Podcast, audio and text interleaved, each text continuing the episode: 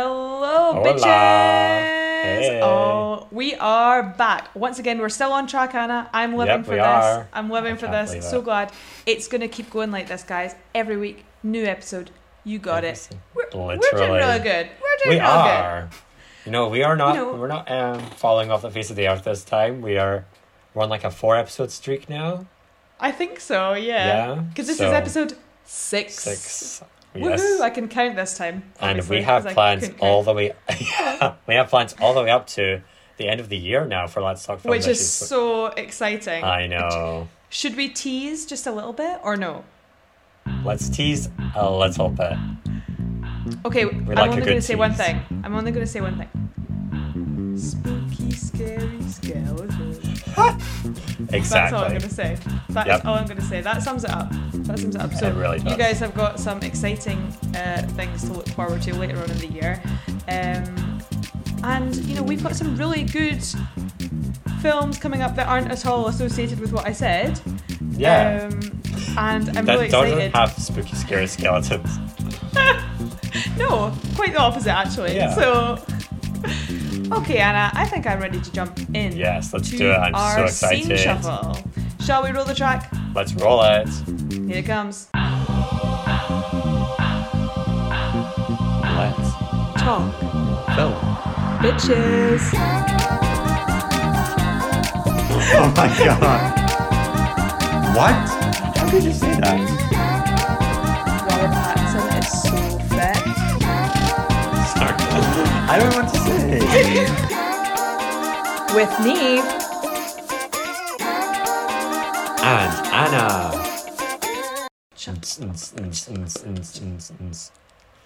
So how have you been, Niamh? It's been so Not long bad. since we've Did- talked. did you nearly say Annah there? I felt like you said. I, I'm see, not gonna lie, I did, because you always say, Have you been Annah? And I'm like, Have you been Annah? Oh wait. Niamh? If you don't know, Annah and I filmed this last week. We had the pleasure of being in each other's In presence. which was great. Um, but normally, the way that this is going to work, because you know, because I'm going to Paris and such, um, I'm Annah sorry, and I where are you going? I have to mention that every episode. Obviously, You didn't mention it last time though. so I have to do it even more to, to balance, balance it out again. keep the streak going. Yes. Um, so Annah and I have tried to kind of like come up with a way that we can keep the, the podcast consistent for you guys. And the best way we found is we've got a good setup now over FaceTime and stuff. We so. I'm looking at Annah's face and I can literally see her going like, How have you been, Annah? I can see the way your mouth was gonna go. I How can you been? see it. Niamh. She's just doing mouth shapes now. Not on the camera, please. Okay. I'm sorry.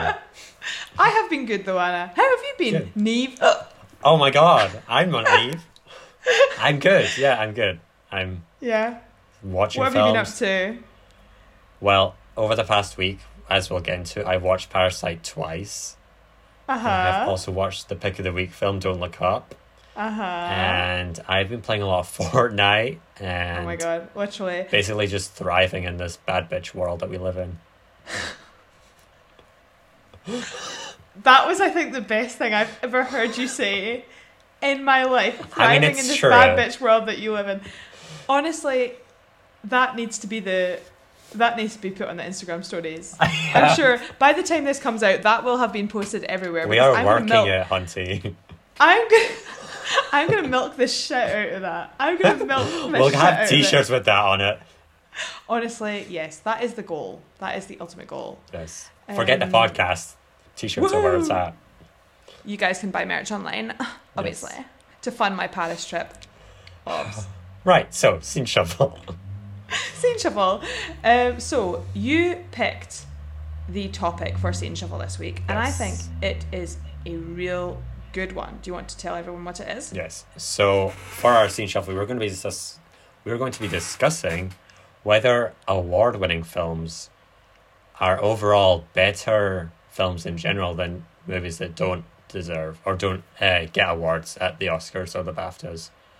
And I have some. I have a total of ten films I've picked out that five of them do deserve the awards they got, and five I didn't think were the best out of the roundup of their categories. Well, you did not tell me you were doing that, so I will I'm just sorry. piggyback off you. yes, That is well, a really good idea. yeah, And I think it's really Um, relevant to what we're talking about today because it's no Yeah, secret especially. that Parasite won the um, Academy Award and won loads of Academy Awards and was the first foreign language film to win the Academy Award. So oh my god, yeah. I mean, we'll get into it because I have a lot planned for a little Parasite talk. It is a good film. Um, period.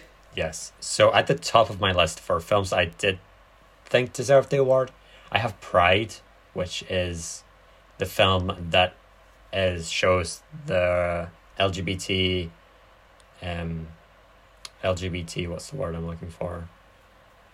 Fuck, I I don't know what I'm I'm trying to say. Um it is LGBT help towards the miners strike. Do you know what? I know exactly what you're talking about because when I was watching 1917 earlier, which was my pick of the week, the main guy is in Pride. Is in Pride. Yeah, Yeah. he's yeah. in it. He's it. He's in it. So Millie um, told me about the the plot. So yeah, I know exactly what you mean.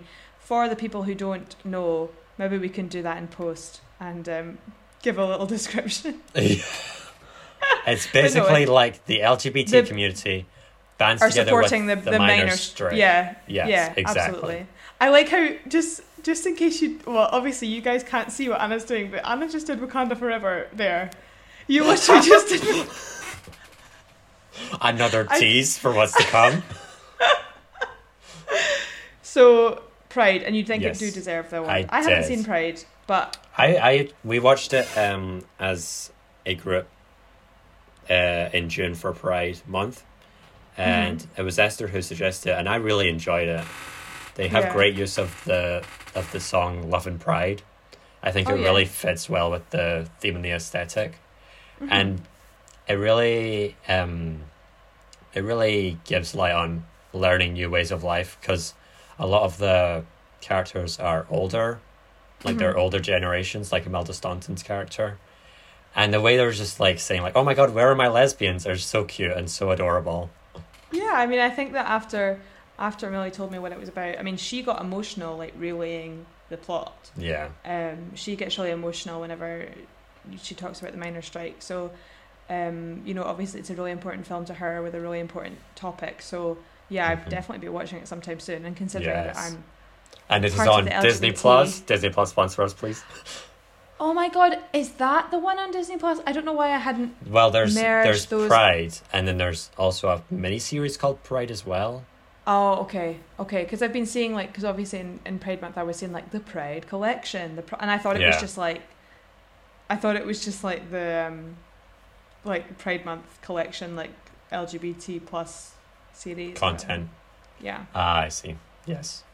So next on my list, um, 1917, which we'll get into more when we talk about pick of the week. So it But- won an, it won an it award. won, it? I believe, I could be wrong, but I believe it won the award for best cinematography, as it should have. Obviously. Yeah. So next we have Encanto, I think for soundtrack, I believe. Let me just. I don't know if they did win soundtrack. I was listening to an, to a podcast about that the other day. Oh, correct me if I'm wrong then. Um, Um, let's see. Encanto Awards. And then we have um, West Side Story, the new West Side Story that is up for nomination. Hasn't actually won the awards yet, but I do, do I do think it deserves some awards, especially for the soundtrack this year. hmm So fingers crossed for West Side Story. And then of course I have Parasite, which we will get into. So well. I've just had done a wee bit of googling. It didn't win for, so it was nominated for the best achievement in music written for motion pictures, Okay. and it was nominated for the best achievement in music written for motion pictures, original song for Dos Oruguitas, which is the song at the end. It won the best animated feature film, Oh nice. Yes. Perfect. but well that's even better. win- Yeah, and it won the BAFTA for best animated feature film. Um, it won an Annie Award for Outstanding Achievement in Music in an Animated Feature, and Outstanding Achievement for Storyboarding for the Annie Awards, which is pretty prevalent when it comes to animated films. So it missed out on the soundtrack. I'm not sure what, what beat it out against soundtrack, but if you Yeah, I'm I'm interested to, telling me that, I will find that out. Yes. So the next five films I didn't think deserved the awards. We have Gravity. Have you have you seen Gravity Oh, before? now is Gravity the one that was? Um, tell me the plot because I think I've It's seen the where trailer. I think all of her crewmates die and she's left to float around in space. And it's just it's very, very far fetched. And she basically hallucinates lots of different people and I I think I watched it in school and the first half was way better than the second half because the second half was just so same and formulaic and redundant. Like she was having to float in space to this place and float in space to that place. And Oh. yeah. But I, I, I, just think I can't remember the one that I saw. Did the one that I see the trailer for have like Chris Pratt in it? And he was going to the moon. That was really recent though. That was really recent. yeah, rec- this really came recent. out in like 2012, like the early 2010s. Oh, I know what you mean now. Yeah, Yeah. yeah. It won for best cinematography, and honestly, I don't see it for Gravity. Apologies to anybody who likes that film. Well, Um, I also have The King's Speech, which won best film for the year it came out. Cannot remember. Let me just quickly check that.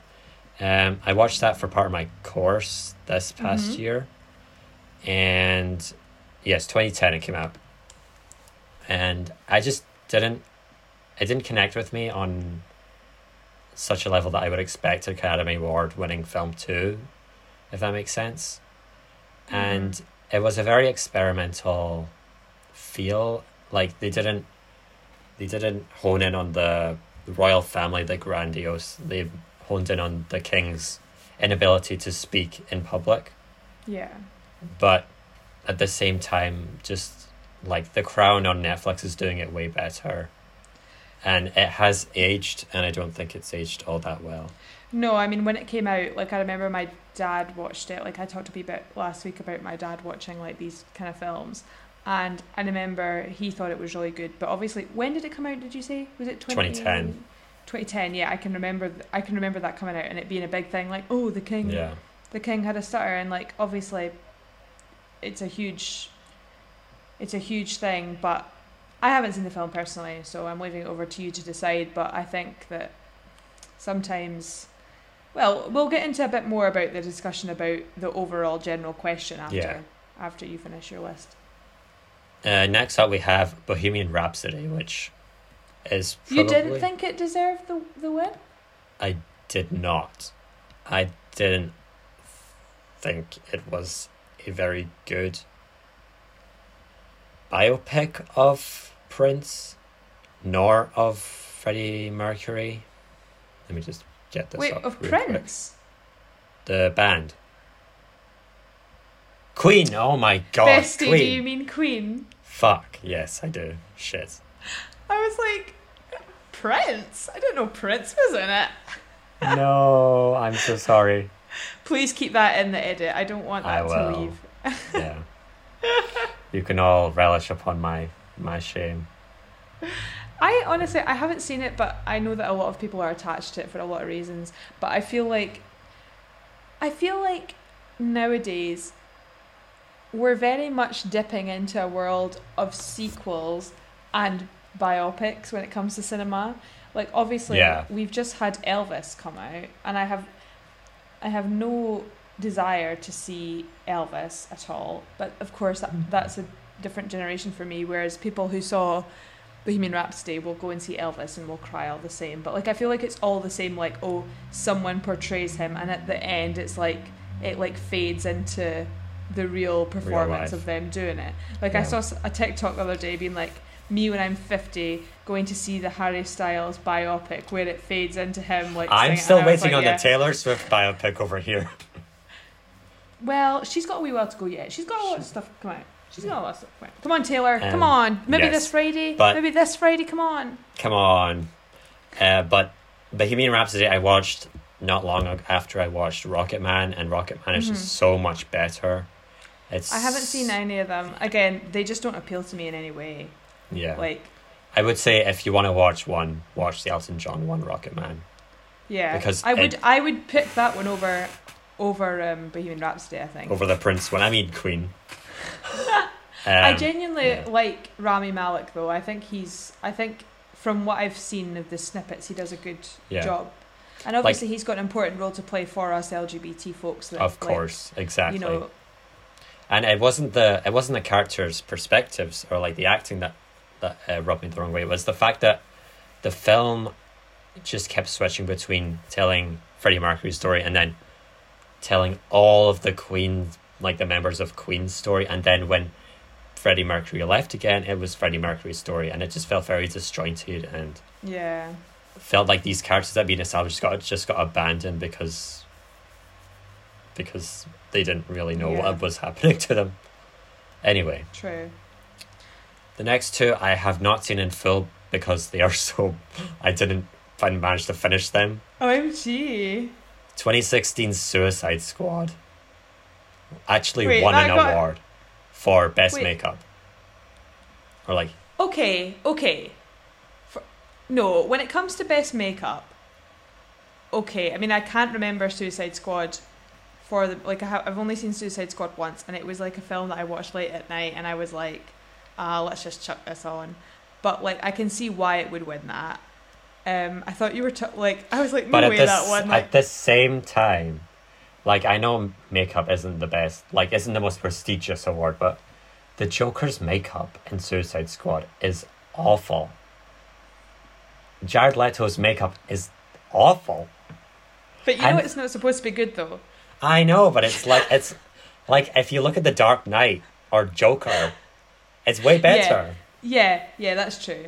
I think that, um, but I think that's the reason why we have all these different categories, and that's you know it's That is true, you know, um, and it doesn't help the fact that this is just a bad film in general.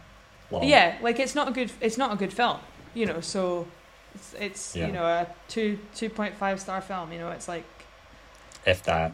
Even for it to win an award is is shocking. But I I Yeah. don't I'm not like surprised that it won makeup. Like mm-hmm. I like I think if it was gonna win any, it would be makeup. That is true. Yeah. And the last one, Hugo. Have you seen Hugo? The children's film that came out ages ago. It has to do What with clocks and, Oh. and drawings and stuff. Oh, I remember seeing it as a child and not wanting to see it because it would freak me out. Yeah, I watched half of it and then got bored. Wow. and never went back to it. What did so- it win? It won. It won. Um, it must have won something like sound, I believe. Let me just quickly zip on down to the Wikipedia page. I've got a fun fact about the um, Academy Awards while you're at it. Yeah, let's go for it. So I was listening to a podcast today about Chicken Run Ooh. Uh, when I was at work. That's my my thing to do at work is listen to podcasts. Um, and it was talking about how when Chicken Run came out, like it was so well received by those at the Academy that they wanted to nominate it for an award, like to win Best Feature. Yes. And that that is what prompted the introduction of the animated feature award. Really? Yeah, well that's oh my heard. god, what a That's what today. trailblazer. Yeah, so I was like, Just goes to show you how damn. good Aardman is. Yeah, absolutely. Which I thought was a pretty fun fact. Yeah. So So, did you find Hugo won Best Cinematography, Best Art Direction, Best Sound Mixing, Best Sound Editing, and Best Visual Effects At the five. Academy Awards, at the BAFTAs. at the BAFTAs. Yes, it did not receive Academy Award, only nominations. But, But still, it was not, that film Wait. feels to me. Oh, like, no, no, no, wait, no, sorry, that was at the Academy Awards. Yes. What? Are- That Yes. film feels to me like right. I don't know if the kind of if you kind of know the genre of film that I'm talking about, but when I was younger, I used to go to my granny's house, and my mum used to buy like DVDs for us to take with us, Mhm. and they were in they were in Tesco, so they were like Hotel for Dogs and the what is it this Spider Chronicles and like these Oh my DVD god. these films that were like really low budget films Yeah. but well i don't even know if they were low budget or if they're just like reminiscent of the like mid to late 2000s like or if I'm they're just sure. that kind of film but like when did hugo come out it would be around that time It was 2011 it came out. oh okay Um, it didn't do very well at the like- box office either. Sorry, it Oh. got its budget was up to 170 million, and it only got 185.8 million, so it barely broke even. damn. Yeah, Well, that's interesting that you've done that research, and I, it's really good to hear. Like, and that's just show that just goes to show that it's really a yes and a no at the end of the day. yeah, Like, oh, it's exactly the same with the Grammys, as we've seen. That literally. things are good for different reasons, and you can't Yeah. say you can't say that this film is better than this film because it won the feature film. You know, yeah, even if it wasn't even if it wasn't nominated, like there's still things that and I keep saying this, like this is why I love like animated films so much. And they were talking about this in the Chicken Run podcast as well. Animated films are swept under the rug and deemed as children films. Those films are fucking funny. Like Chicken Run is a hilarious film. Yeah, and Chicken some of them carry a heavy ass meaning as well. Well, I mean, Soul, lol. Um, Literally. so you know i feel like and i feel like the academy and the oscars is just it's just like a like i don't really think that it reflects anything about you know you can't win the award and then go oh this is the best film of all time it, d- No. definitely says something about your film that it's been received well and that it's yeah, ge- and with parasite yes it deserves to win it deserved to win all the awards that it did win mhm. but I would I would still say that there's thousands of other good foreign language films that are worthy and yeah, just they just didn't get the recognition. yeah absolutely it's just Yeah. it's just w- how life falls into place in terms of Mhm. how it does at the box office what time of the year it comes out what mood people are in when they go to see it you yeah. know it's it's all these different things and at the and it's all day, about who's behind the camera. Like more directors Oh. have have more sway with the big big bucks than others. True. You know, if you're if you're going to to see a Martin Scorsese film, you know that that is going to do Yeah, well or know. better than or Steven a- Spielberg, like in West Side Y- Story. Yeah, you know that you know that these films are, have some kind of um, they have a backing behind them, and people are Mhm. like, oh yeah, this is going to be good. But film is such a personal thing. It's all No, about taste. It, it really is, and and you are. This is why we're doing this podcast because you are never going to see a film exactly the same as me. Like we're you know, we're going to like the same film, but we're not going to think exactly. We're not the gonna same like or it for the same reasons. No, a no. lot of the time. In many cases, no, and we're not going to associate the same emotions with it. You know, even though it, it it all has to do with what day you watch it on, how you were feeling, what's happened in your life, how does this film impact, You know, and that can't be. You know, if every person in the world was to pick a film from every year since the Academy Awards started to win the best anim- the, the best animated feature, the best feature length film, everyone's would be different. Eh, There wouldn't be one yeah. string that would be exactly the same because everyone has different feelings. And, Exactly. you know, there's some film. I mean, look at West Side Story. It's a perfect example. I was like, nah, didn't like it. I had COVID when I watched it. I Mhm. obviously associated that with a specific time in my life. I was stressed out. I was, you know, so Yeah. really, you know, it's um, and I know that the academy is like a. It's not just one person; it's a group of people. But again, those people can be swayed. Exactly. You know, like, and it's it's all about oh, it's and they have to think about what will us giving this award to this person do for film culture? How will this Mhm. shape other directors? You know, there's there's so many other things to think about. Exactly. So, I think the answer is yes and no, in the sense that you shouldn't just watch films that have been given these great big awards, but you should also look for indie films, lower budget films, because they give a different experience Mm-hmm. and a different emotional uh, gravity towards them. Mm-hmm. And don't take to- the awards too seriously. Yeah, I mean, it's just people's opinions. We Yeah, don't. None of us have the same opinions. Literally, that is exactly the best way to put it. It's just someone's opinion who you don't Yeah. know. Exactly. You you can't say if your favorite film is up for the award and you're like, oh, I'm gutted that that didn't win. That's their opinion, bruv. Oh my yeah. god, I, don't know where that came bruv. from. I think I was going to say babe. I think I was going to say that's your opinion, babe. But I don't know why bruv oh came out with. bruv. Oh my god. Let's talk film, bruvs.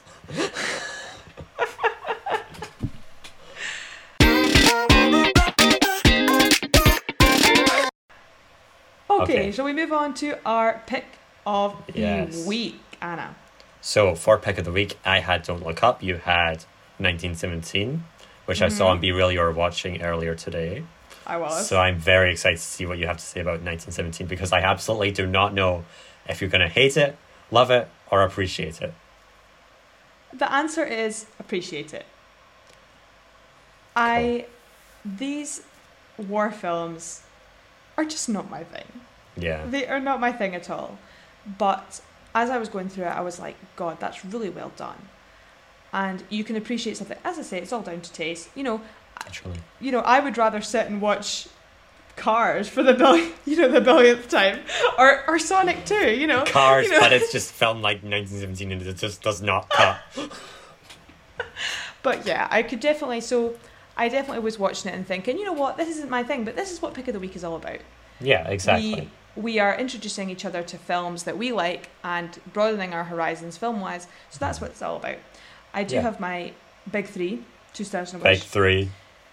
Let's hear So my first star is obvious. It's going to be cinematography, right? Of course. That, That- was that blew my mind. It, it really, like, I, I can't, st- I still can't believe how they managed to pull that off. I was like, and but apparently I was doing a bit of research about it. Apparently, Bird Box is the same way. Is that right? Really? Bird Box. I haven't uh, watched I Bird think. Box because it's kind of just like a another version of A Quiet Place, so I haven't really. Um, let's see. I just typed in how did they film. How did they film 1917? I'm sure that it was. Uh, But I mean, how how good of a set design do you have to make it so that the camera can can like just flow so well, I'm sure that they had.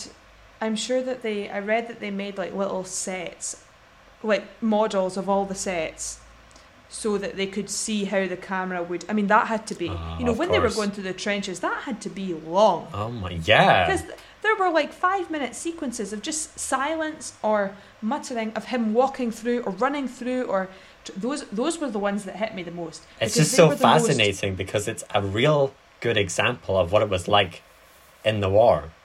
Well, none of us know that, and that kind of both of my stars kind of melt together a wee bit because I don't think that you could have. So my other star is just the. It was the perfect portrayal of of real life in the wall, eh, in the wall, In the, war. wall. So Yeah. you know, it's um, when you when you were walking through the, the trenches like that and seeing it. Like I found myself looking at everyone else, which you were supposed to do. Your eyes were, you know, they didn't. Mhm. They had those people there so that you were like, oh my god, look how many people here. Everyone at these people has a family, and yeah.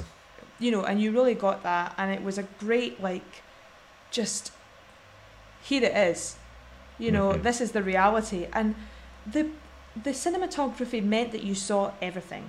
These films, you know, sometimes cutting away is like so easy. It's like I mean, I'm It not a really is. filmmaker, but Yeah. you know, you've To got a cut away is such an easy way away. to cover a mistake. Yeah.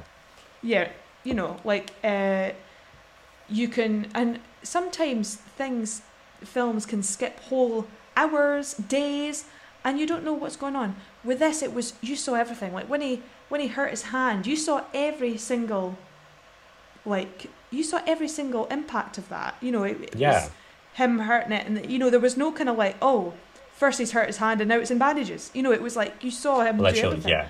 hmm Um, so I really appreciate it. I thought Yeah. it was a really, I really. feel I wanted to give you like a war film at some point just to like see what you thought of it. And I think 1917 is the best war film I have seen.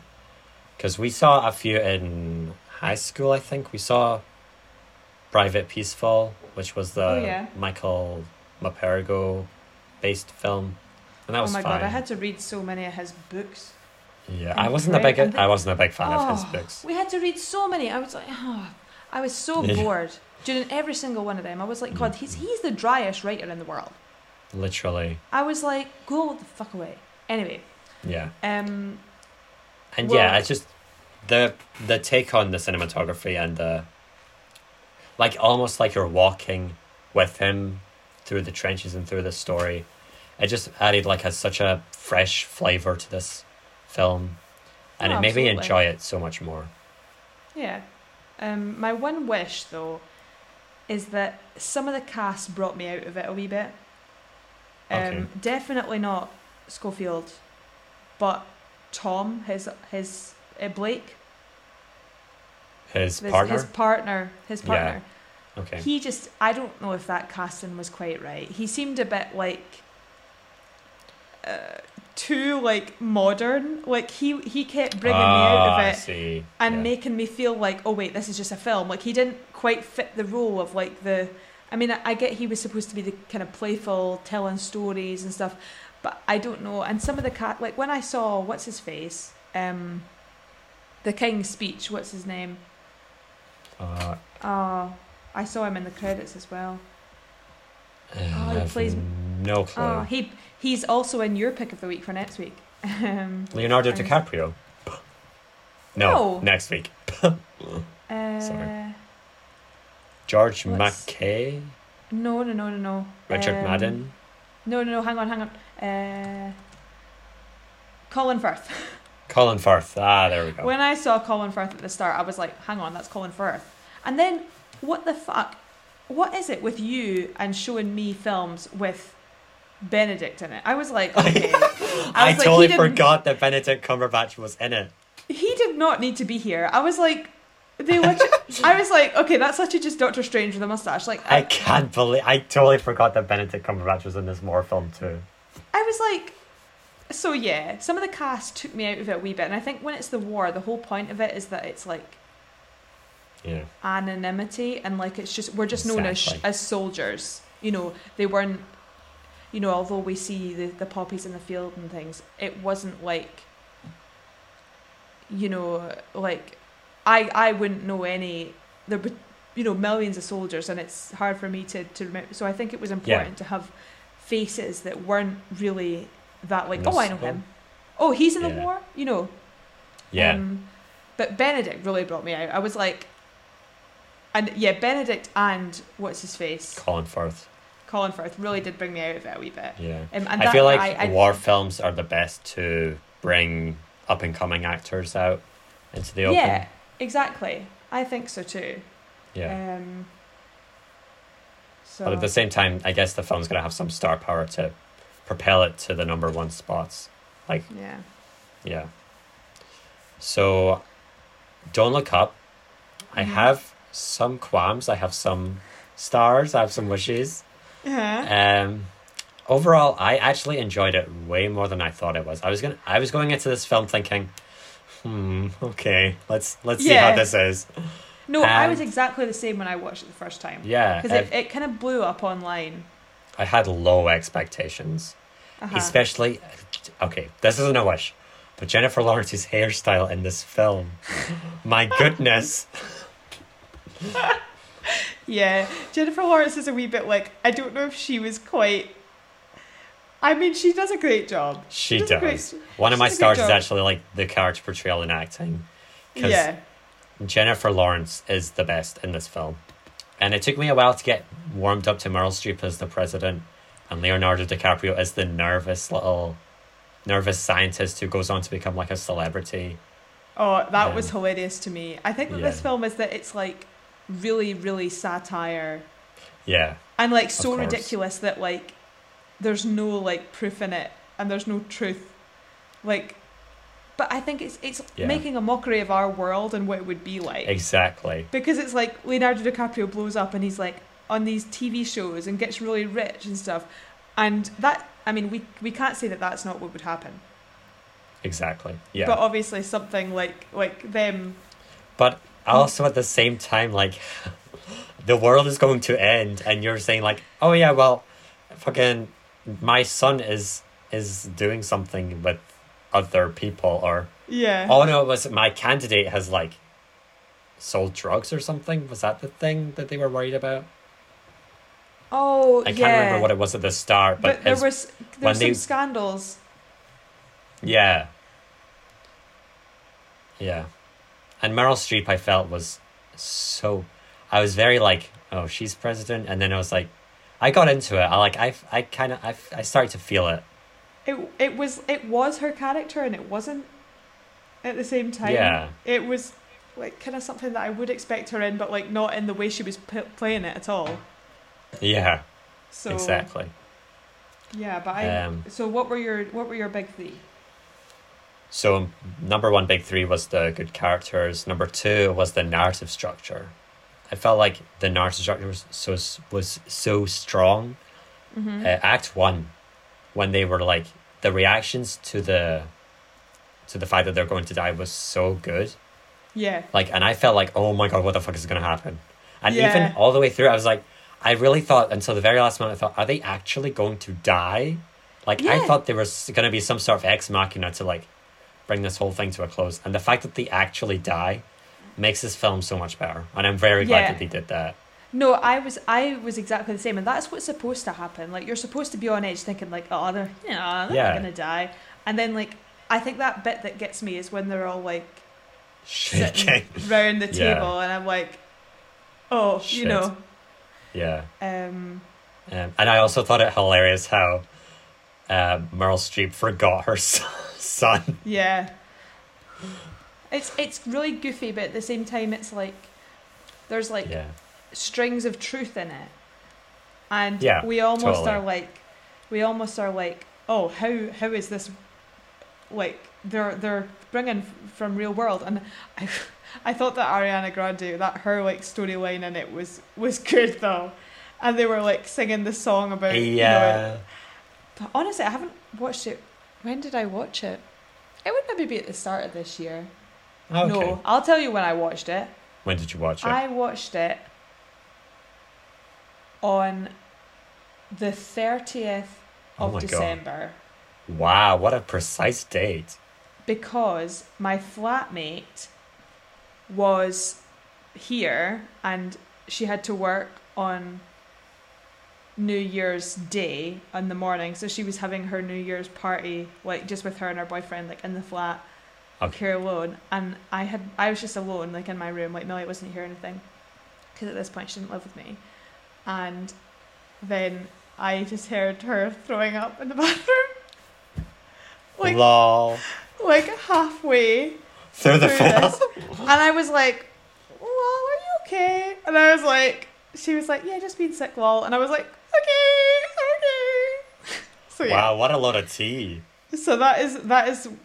I remember that when watching that film for the first time very clearly, but I haven't watched Uh-huh. it since. But I thought it would be fun because it Yeah. was very like like oh here's this new film, here's what it's about, and what kind of significance does this have? So hmm So my wish is a gigantic one that basically chops the two and a half stars that I I only gave this film two and a half stars because of this.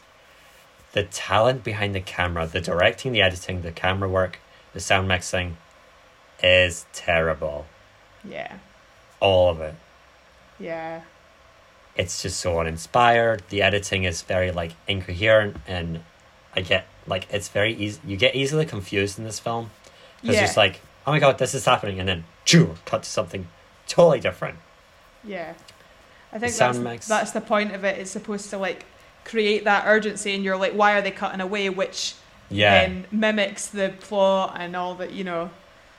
So yeah. that's a that's Yeah. a very reasonable wish, honestly. Yeah. Uh, the sound mixing, meh.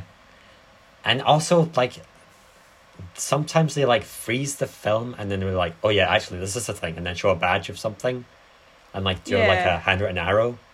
But I don't think they did that enough throughout the film to make it, like, one Part of their of the aesthetics. Yeah. Yeah. Yeah. They just did it at some point. Well, I forgot that they even did that. So Exactly.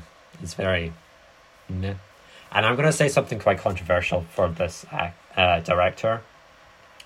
So, in the Marvel Cinematic Universe right now, we have a lot of. Um, we have a lot of directors who have their significant style. We've got Sam Raimi, we have Chloe Zhao, Taika Waititi. Um, I feel like Adam McKay, who directed Don't Look Up, would be better suited in a Marvel film because in Mar in the MCU right now, Kevin Feige is very concentrated in making sure that these film these uh, stories are told in the way he wants rather than the Mhm. way the director wants.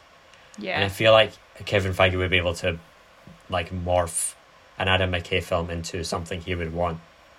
Like into Mhm. the Marvel formula way easier than Sam Raimi or Chloe Zhao or Taika Waititi, Yeah. who have had I think. problems with their films. I honestly just don't. I like. I don't know if if this is something that you were planning to talk about.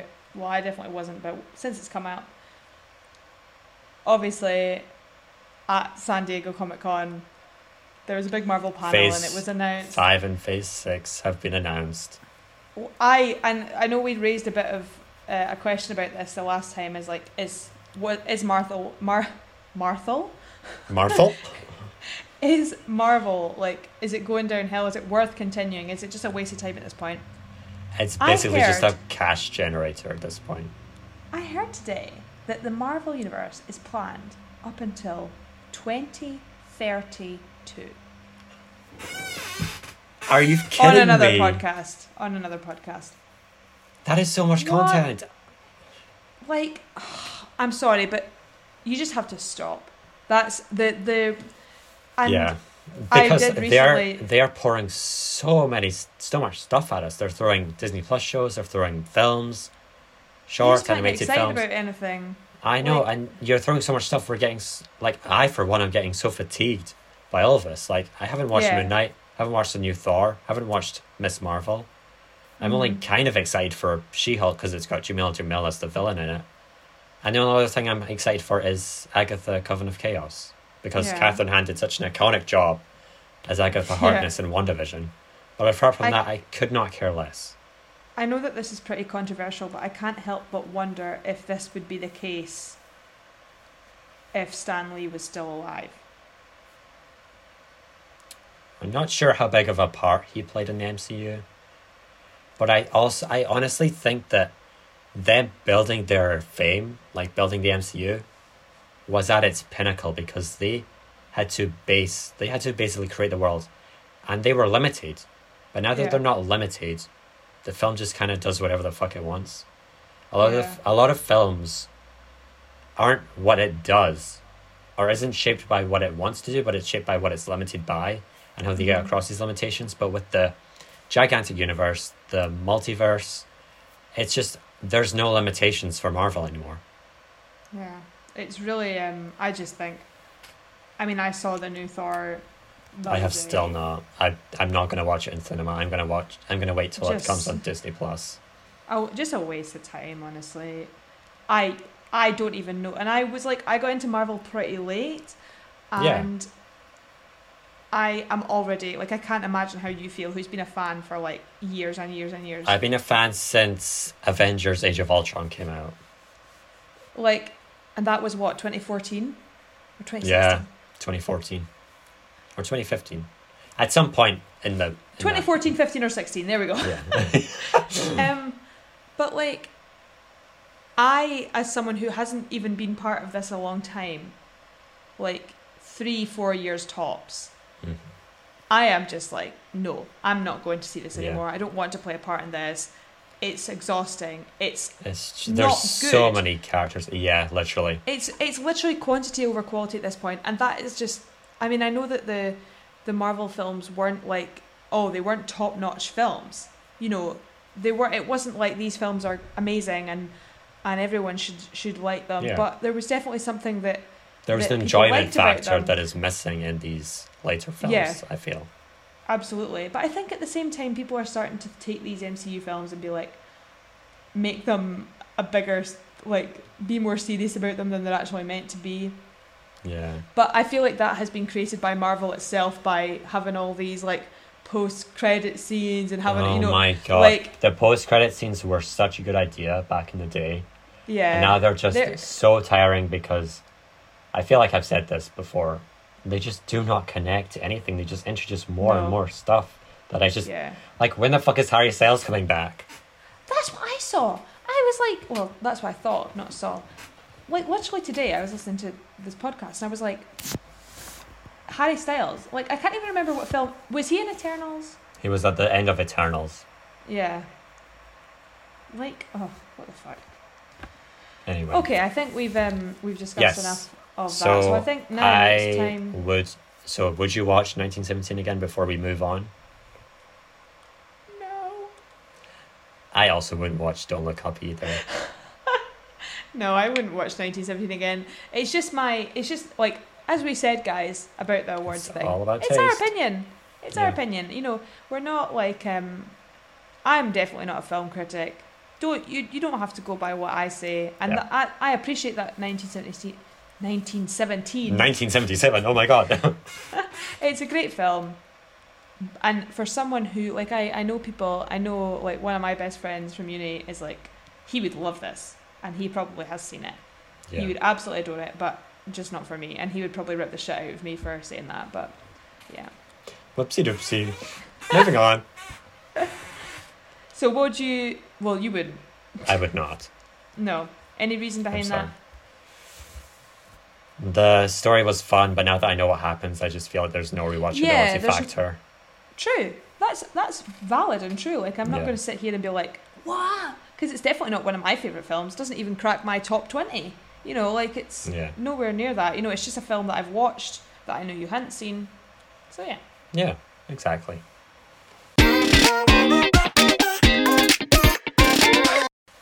Okay, it's time for Parasite. The main, Woohoo! the reason of the season. I am so excited to talk about Parasite. I would just like to I say so uh, a big notes. apology to everyone though last time because I was So- like adamant at the end of the last Yeah. episode that this was a pandemic film. I don't know why I thought it was a pandemic film. It is not a pandemic film, as we found out. Because I No. also, I also agree with you and said, yeah, yeah, it is. But that just goes to show how blind we were going into this film. Literally, We had no idea what this was. I had about. no idea what it was going to be about. Millie had seen it actually at an advanced screening because she had a Cine Oh. Card um, and went to see it before it was like officially released. I'm sure, and she loved it. She loved it straight away. She's never seen it since then.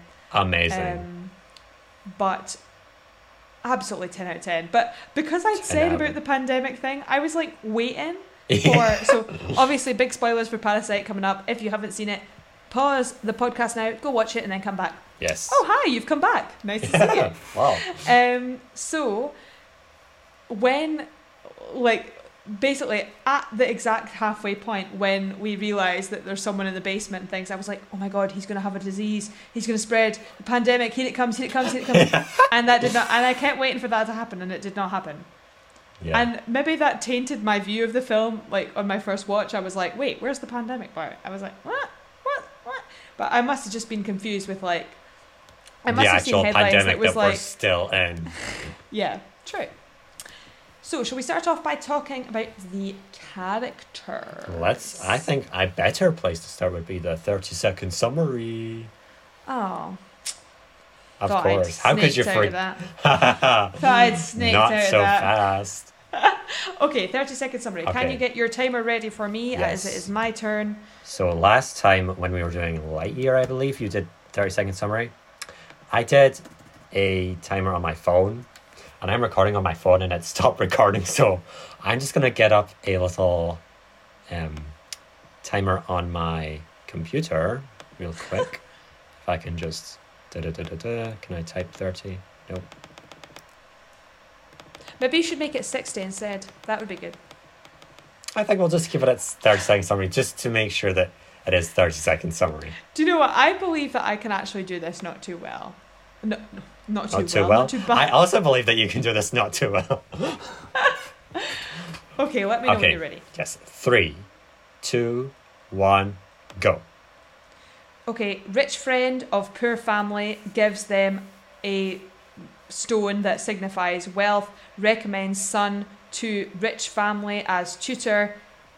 Rich uh, poor son gets hired, poor son cons rich family into hiring poor sister and father and mother. They invade the house, realize there is someone in the basement. It's the old housekeeper's husband. Two, He one. ki- kills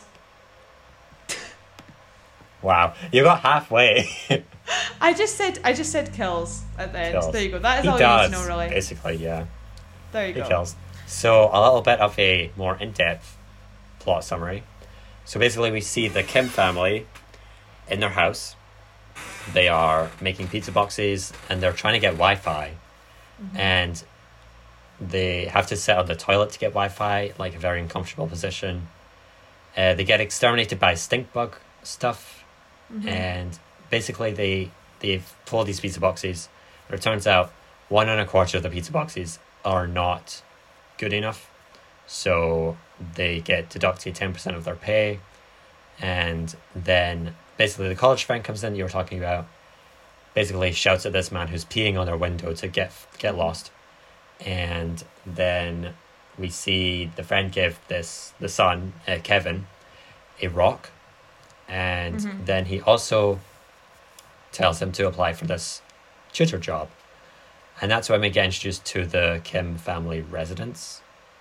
I think I think that's what they're the called. Park family, do you mean? The Park family, yes, of course. Yes, the Park family, of course.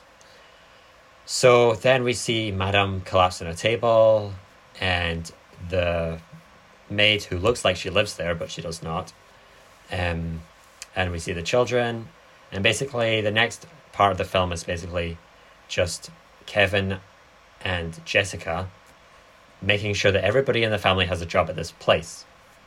And it's really fascinating to see how they do this. They like they cause an allergic reaction with peaches. They um, suggest that the driver has been molesting some girl, Yeah, they really like, stop at no. Like they go to bitch. to all Yeah. these extents, um, and they start to Yeah. become quite toxic and quite manipulative, and You even can see even the how point, the class is corrupting them. yeah, and then we think that oh they're the parasite. So the the park family go off on a little tent camping adventure with their son Da-song who is it's whose birthday it is the next day. And then the maid who they got fired and got replaced by the mum comes and reveals that there's actually a lower lower base to this house Mhm. which I was freaked out when they when I oh saw Oh my god, I was like- like, what the fuck? mind Because blown. I would have just been happy with the film being about them like being found out by the Park family. Yeah. I was like completely like plot twist, like. I was Twist sitting there like never saw coming. literally like- I had no idea. The greatest twist I have seen in a long time Yeah. mhm. was when they found out that there was a lower, lower, lower base, and the maid's the old maid's husband has actually been staying there for like four years, seventeen months, and fourteen days. I think it was. Yeah. give or Mhm. take. And it's so disturbing to see this like harsh green lighting underneath such a like a great house. Mm-hmm. Yeah. And we reveal that the maid worked for um the old architect, whoever Mhm. it was. I can't remember his name. My notes are not here. Um but yes. Uh the architect made this bunker, but he was embarrassed. He wouldn't tell anybody about it. And the maid hid the husband there because of loan sharks Yep.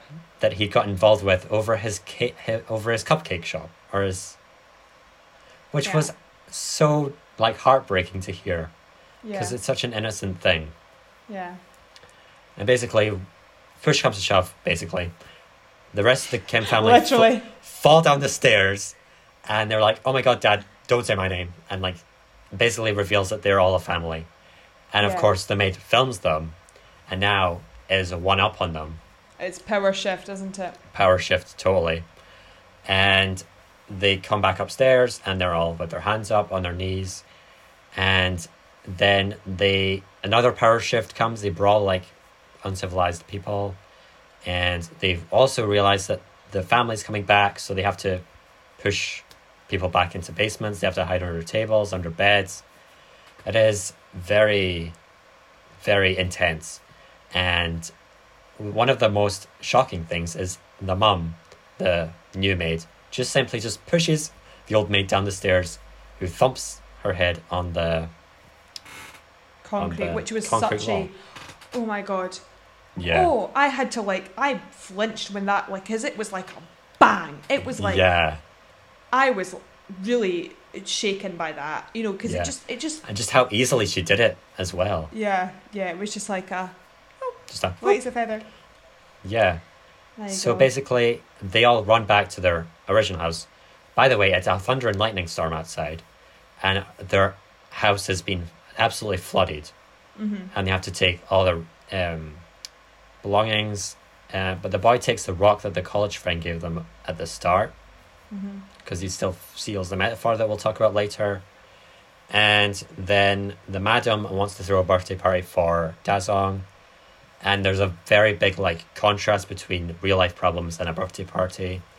And there's also the motif of the smell coming from Mr. Kim in particular. Yeah. And again, long story short, um, the husband breaks out of the basement, basically smacks the rock on the head of uh, Kevin, comes up and stabs uh, Jessica in the in the heart, and then um, the mom stabs him with a skewer, Mhm. and then um, the dad kills the sir, like Sir Park, yeah. because of the smell. Yeah. And it's so like it all happens like one, two, three, One dead, oh yeah. Yeah. one after the other, and then Mr. Kim runs away, and we have no idea where he's gone until Kevin, after s- surviving his brain brain injury, which I Yeah. can't believe he survived. I know, I was like, he has surgery. I was like, oh, okay. Yeah. I thought he was dead. He goes back to the house and sees that the light is flickering because the light going up the stairs is controlled by buttons in the basement. Mhm. And it's basically how the husband has been thanking Mr. Park for the past yeah, because four he kind of he kind of is using him as a model and and like worships him, Yeah. worships. uh, And then we get this Morse code gigantic letter. Mhm. And we see that the dad is now there. And so basically, Kevin's new goal is to get money, get rich, buy the house to free his dad. and that's where them, yeah. that's where the story that's where the film ends. That was excellent, Annah. That was excellent. Well Yeah. done. Great. So, Parasite is a 2019 film, Korean film, directed by Bong Joon Ho. Yes. Um, worldwide, it grossed 263.1 million dollars. dollar bills It premiered at the Cannes Film Fast Film Festival, the. Cannes Film Festival on the 21st of May 2019. It has been nominated for 330 awards and it has won 197 of them, OMG. including the Academy Award for the Best Picture and the Best International Film. Yes. Another So- statistic I have is that on Letterboxd, this film has over 786,000 five star reviews on Letterboxd. Wow! It oh is my god. What is the official rating on Letterboxd? it is like 4.6, I believe. You can look it up. Um, yeah, there is so much to say. So much to say about the characters, the plot, cinematography, the themes, the score. this film is- you could talk about forever. Perfection. And I can't wait to get into the nitty gritty of it. Yeah, 4.6. Yeah, There love it. Okay, shall we jump right into the characters then? Yes, let's do it. Okay, so I'm just going to go through the cast list first Yes, of all, just so that go we make it. sure everyone is credited. Now, obviously, these are Korean names, um, so please forgive me. I'm trying my best to pronounce them. Uh, so we have Song Kang Ho as Ki-taek, which is the father. Um, now, I heard in a podcast that he has been described as the Robert De Niro of Korea, which Yes. I think is quite funny. Um, we have Choi Woo Shik as Kiwoo, who is the son, which his English name, which they, It's which is another thing that the the, the um, Park family give him, Yeah. an American name, Kevin. Uh, we have Park So Dam as Ki Young, which is the daughter or Jessica. We have Yang Hee Jin as Chung Suk, who's the Chung-suk. mother. Yes. Cho Lee Young as Yeon Kyo, the park mother. Lee Sung Young as Dong Ik, the park father. Lee Jong Yoon as Moon Wang is the housekeeper. So once again, sorry if I have butchered any of those. I did study a wee bit of Chinese, but obviously I don't know how similar Chinese and Korean are. So hopefully I've managed to kind of salvage the pronunciation. in my notes, I have a lot. I have like, um, a lot of their names are in the American names that they get given. hmm Um, I think that that's. Um, I think it's important to also because at the end of the day, them having that's not who they American really were. No, them having American names is completely symbolic of the plot. Yeah, exactly. So I think it's important that we, as far as we can, try and refer to them with their um, with their Korean names, and yeah, just by doing that. So let's jump into the characters. I thought that the Yes. most interesting character and probably the kind of heart of this. Obviously, the theme is about corruption and the the class, Mhm. and you know it's it's obvious that that's what this film about. But the character that symbolizes that the most is the son. yes. Kevin, I believe. Kevin. Um, he has this really strong connection. Now I can't remember because I think that I don't know which where I watched it on. I don't know if the subtitles were any different for you, but I think in my version of the, the subtitles it was the wealth stone. Oh, mine was of prosperity. I think. Prosperity, yeah, pros- prosperity rock or, Yeah. or stone, and he has this really established connection with that, and he keeps saying, "Oh, it's Yeah. it's just like a metaphor. It's just like a metaphor, and he has he's yeah. the he most says that focused so many times.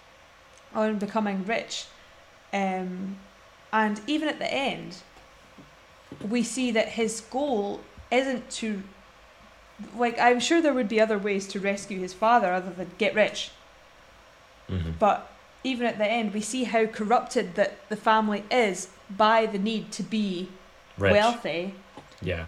that that's they think that that's going to solve all their problems Mhm. which is we see from the park family that's obviously not true Exactly. And Kevin, like the first, Kevin is the first example of a parasite in this film that we see because Mm-hmm. we know that his college friend is hoping to marry the daughter of the Park family. And then Mr. Kevin over here decides to fall in love or fall in love, because I don't know if it's true or not, with her. And also wants to marry her when she reaches university level. we can't be sure of that though because of is he trying to mimic the lifestyle of his rich friend you know he's is that It's my just belief that he is. yeah yeah absolutely because i think that's the truest way to talk about that is that he just wants that lifestyle and at the end just before everything kicks off at the party we see him questioning does he really belong here does he really fit in Yeah. and he knows that He does not. he can only get so far pretending. Juxtaposed with Yeah. his sister, who he talks about when they're all having their drunken meal in the house when the Park family are away. He talks about how she just fits in there and she's Mhm. sitting in the bath like she's been there before, but he Yeah. feels this. He feels way more parasitic and is way more aware of that fact than Jessica is. Yes, exactly. Um, yeah, the fact that the fact that uh, Kevin at the end, and we'll talk about stairs when we get to themes. There's so many stairs in this film. Yeah. He goes down all of the stairs to to reach the basement with the rock at the end of the Mhm. film, and he basically just succumbs to this is where he belongs. Yeah. And when he knows he's going to die, though, he then tries to run back up, but of course, he only gets to the basement level, which represents how far they can ever truly hope to get because of their background. They can never reach Absolutely. ground level. Absolutely. Yeah. So I heard a few bits about this. I heard um, the director talk about this on a podcast. Um, any podcast that Annah and I have listened to, which we've both listened to the same two podcasts, I believe. yes. Um, listen to those will be credited in our post on Instagram. So if you'd like to listen to those podcasts, I believe we listened to Unspooled Parasite episode and we listened to the Show Me the Meaning episode. Show on Me the Meaning well. episode We will Parasite. put them So in the description as well. anything that we um, have listened to regarding Yes. that, which has obviously got us a bit, you know, given us a bit of knowledge about it, and um, hmm so make sure you check out those two. Um, so I heard a little clip of Bong Joon Ho speaking about the scene where Kevin is talking to his father about how to act, um, you know, to get to get the job hmm when um, you know when they're trying to get the dad in as the driver, Yeah. and they said that that was quite quite a symbolic moment, just because, as I said, the man who plays uh, the Kim father is described as the Robert De Niro of Korea. He's been in loads of Yeah. things. He's been in lots of um, Bong Joon Ho productions, whereas the um, Choi Woo Shik as Ki Woo, he he hasn't been in all that much. Yeah. So it was very ironic for him to be given this whole here's how you need I to know. act to yeah. to to our you know their Robert De Niro. It was a very clever move on Joon Ho's part. yeah, absolutely. And I just want to say before we get into any other characters that his writing in this film is impeccable. Like the Mhm. way he gets across the characters so quickly, so effectively, gets across all their traits, all their like styles.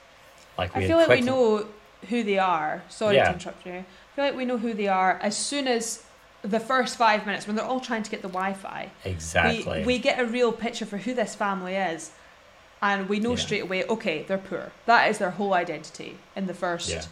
in the whole Mhm. film. Is that, and that's a really good way to describe this. Is that we could just reference these two families as being the poor and the rich. There doesn't have to be names involved. It could Yeah. just be the poor and the rich because that's ultimately what they are, and that in itself Mhm. symbolizes even more about what the film is trying to say, because Mhm.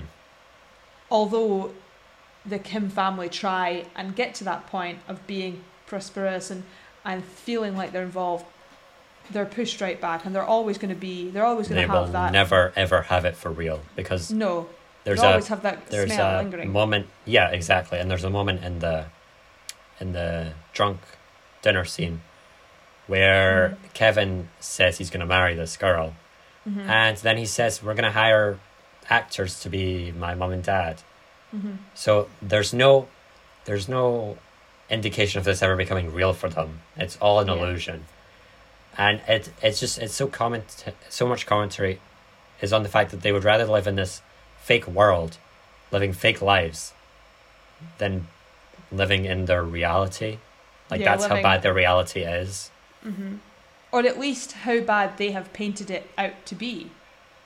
yeah You know, because as we see from, you know, we think that in the basement where they live, um, where the the Kim family, you know, that's their that's their home. We think that that's the lowest of the low until we find out what has been going on with the housekeeper and the housekeeper's husband. yes So I think it adds another layer. like you think you think okay this is the lowest they can go. And then those as you said stairs again the amount of time that it takes them to get down to the basement yeah. in and how it's shut off. It's really you know it's completely shut off. You can only get out from the inside. It's it's really um symbolic of oh wait this is rock bottom. Hmm Literally. And we get that's why it's such a great twist because we we think we know what rock bottom is from the start of the film, but in actuality it goes way deeper than we ever thought it could. Or would. absolutely yeah so coming back to the characters Yes. i I want to talk a little bit about Jessica. Yes, go for it. Yes. Uh, Jessica to me was the most interesting because she was basically the brains behind this whole operation. Like she Absolutely. She got the plagiarized documents. She she conned them with the art therapy. She set the trap in the car. She basically like put peach pu- peach fluff over the maid. She is pro- she is the reason why they all have jobs there. Absolutely. She's definitely very interesting. And the Yeah. fact that she is so crafty and such a con artist is the reason why Kevin associates her as much with the, the Park family because he sees, and the rest of the family see the, the Park family as something that that can't be obtained and, and Jessica's skills are the only way that she can get through there because she's very street smart. So she's the Yeah. only one that would be capable Exactly. of pulling something off like that. hmm and even even at the start, she's like, Jessica can't, can't even afford to rise with education because they're so poor and they can't afford it. And it even it, like it solidifies the point that the poor can't get to the top. They can't have a good lifestyle because there's literally no way of getting there. Mm-hmm. So they do have to cheat and they do have to find these loopholes in this capitalist society to try and like make the money and pay the bills. Absolutely. Yeah. Yeah. I thought that the mother was quite interesting as well, like the park mother. Um, Yeah. I She- found her a lot of the comic relief a lot of the time. Um, just how naive she was, and How young and simple they put it in the film. yeah, you know, Yeah. it was very, and she's supposed to sig- to symbolize a certain type of woman in Korea. Mhm. Um, These rich wives who don't have jobs, yeah, who are basically stay at home moms. But then we but see hardly that- hardly mothers yeah, because we hire as many. hear. Mr. Mr. Park saying like, "Yes, my wife can barely do any housework. She's so useless." Mm-hmm. Yeah. Because they they're like, they're so high up that they've forgotten how to do these simple, basic daily tasks. Yeah, we that- see her. We see her struggling with the dishwasher at one Yeah. point, which is really symbolic of oh wait, you can't take dishes out the dishwasher. hmm Um, but I thought that she was an interesting character to the point that I d- I'm not even really sure. She just was really intriguing, and there was something that was very like There was something likable about her, but at the same time, she was very you ignorant almost fe- towards you the poor. felt sorry for her a lot of the time. Yeah. that was that was the majority because even though our main focus was on the um, the Kim, Kim family. family. and that's what the perspective was coming from. You knew that they were the parasite at the end of the day, and you felt because you could see what was going on behind the, the scenes and stuff. Mhm. You felt like, oh babe, how are you not noticing this? Yeah, literally. You know, and um, but I did find the scene where uh, Mr. Park came home and found the, the panties in his car, and she was like, Yeah. oh, Oh and my was God. like completely. I got like a pit, like, got like a glove to pick them up. Yeah, yeah, I thought that was quite that was quite Yeah. Um, and that was quite good. Uh, her performance was really was really good, It really and was. yeah, she was she was definitely an interesting character to Mhm. symbolize who the rich are. Yeah, because we don't really get much characterization from Mr. Park, except for the fact that he doesn't like the smell of of Mr. Kim, and he's Mhm. uh, he's he's at work most of the time. We spend most of the time at, in the house with Mrs. Park. Yeah, So true, for her to be this Mhm. symbol is very important in the film. absolutely. Um, Chung Suk, though, on the other hand, I think Chung Suk is the the fastest to be corrupted with this new wealth. Like, she goes from being this caring mother type figure to literally pushing the dogs away in the dinner scene and smashing up everything and See, I wouldn't I wouldn't say that completely. I think again, this is from the podcast that I listened to. I believe that this was unspooled that, that mentioned this this part. Um, they were just pointing out that she is perhaps the least corrupted by this idea of being rich. She is very realistic, and when she's talking, when they're all talking at the drunken dinner, she's saying, "You would hide under the table. You would you would be the cockroach that would Oh, scatter." Yeah, and she doesn't. And obviously she's the housekeeper so she's she's the one that gets to be visible at all times. It doesn't matter if she's in the house. Yeah, that is and true. we see that her motive is simply not to be caught. She doesn't really care about up upkeeping this lifestyle. She's you know she pushes well i'm not sure though i'm not sure though because she is very defensive when um, the housekeeper comes back and has the video and things um, and obviously Mhm. she but definitely i think that there's a resilience to her in terms that she's the one that's going to stand up and she's not going to run away Exactly. Yeah.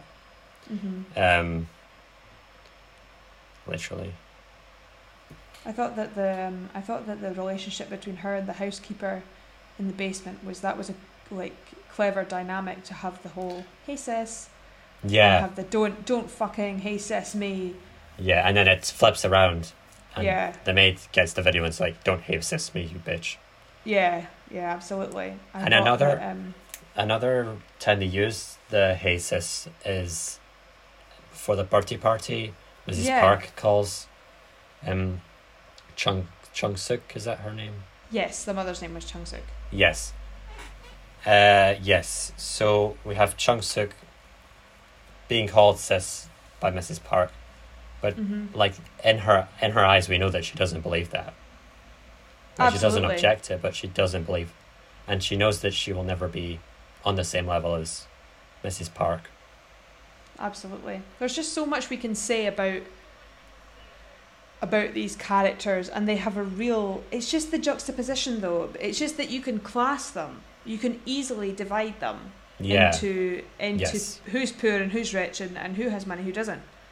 Um, which I Mhm. think is you know, and ultimately moving on to the plot of Parasite, you can't talk about the plot without discussing the themes of this film because the whole the whole the point of this film is not the plot it's the themes yeah. the the point is to push these themes out into society using the plot the plot is a device to to, to emphasize yeah. the themes so Exactly.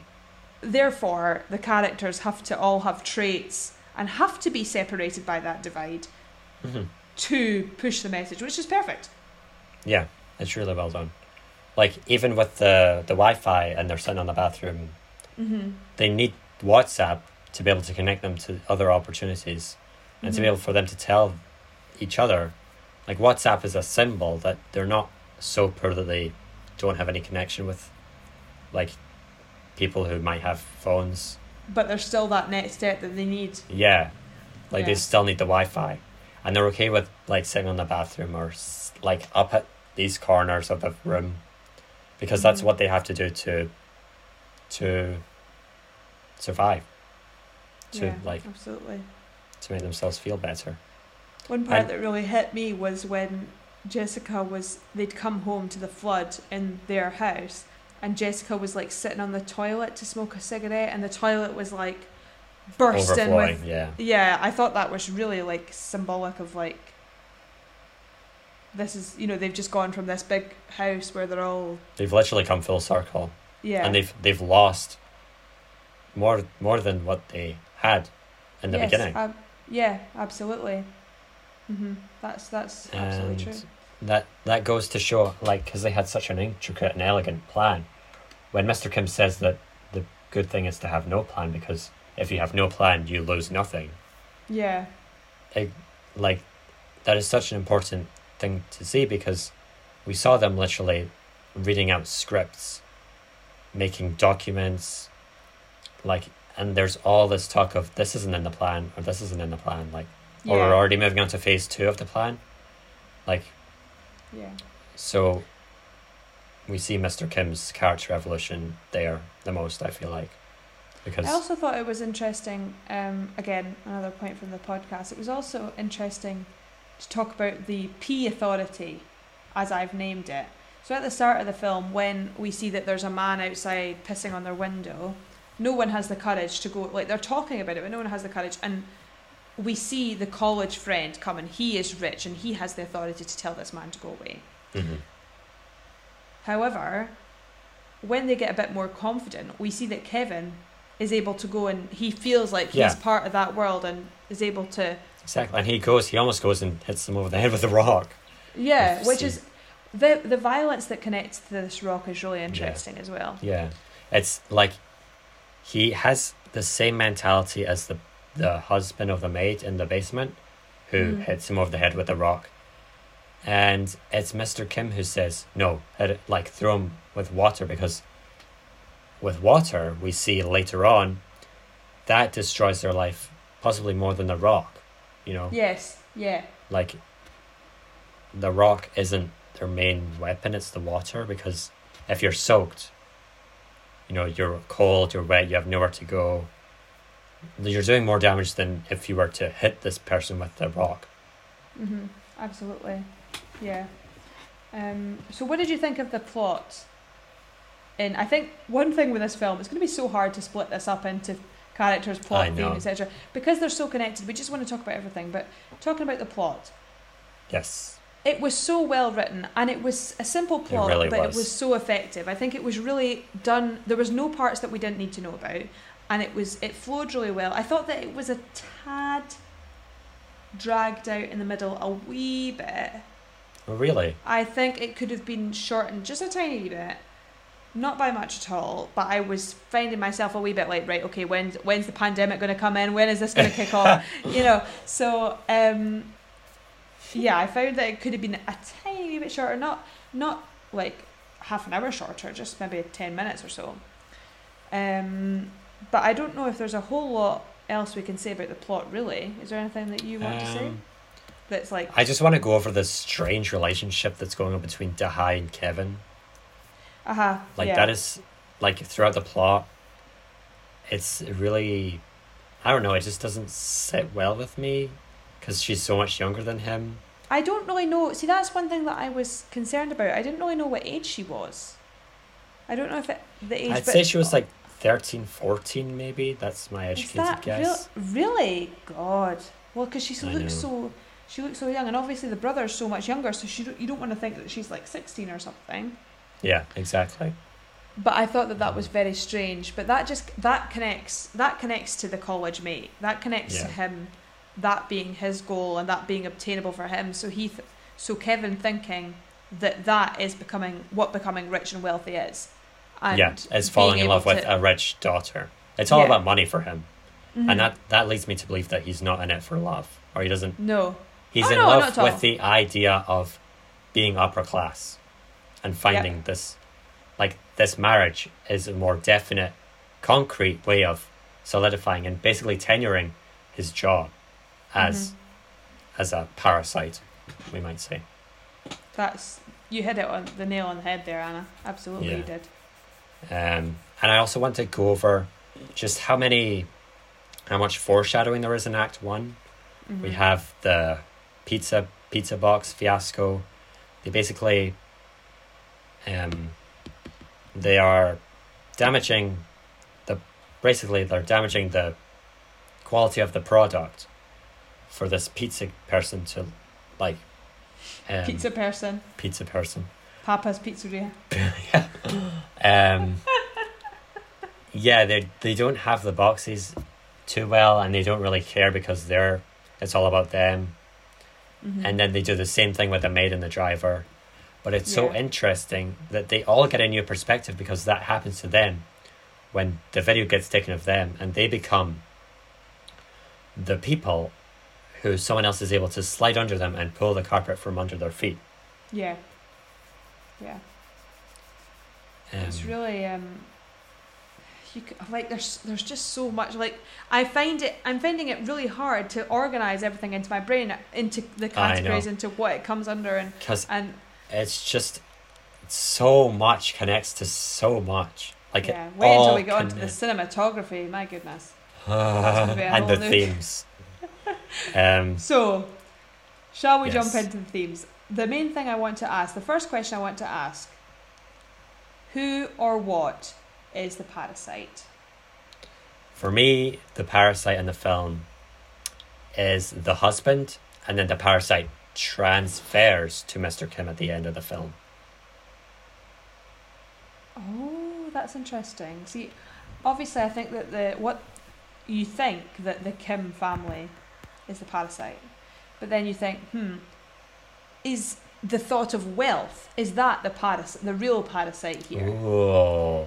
Is wealth the parasite within? Because obviously, we see that the Kim, the the Parks don't have this particularly happy life. Da-song is like riddled with with uh, seizures and illness. Yeah.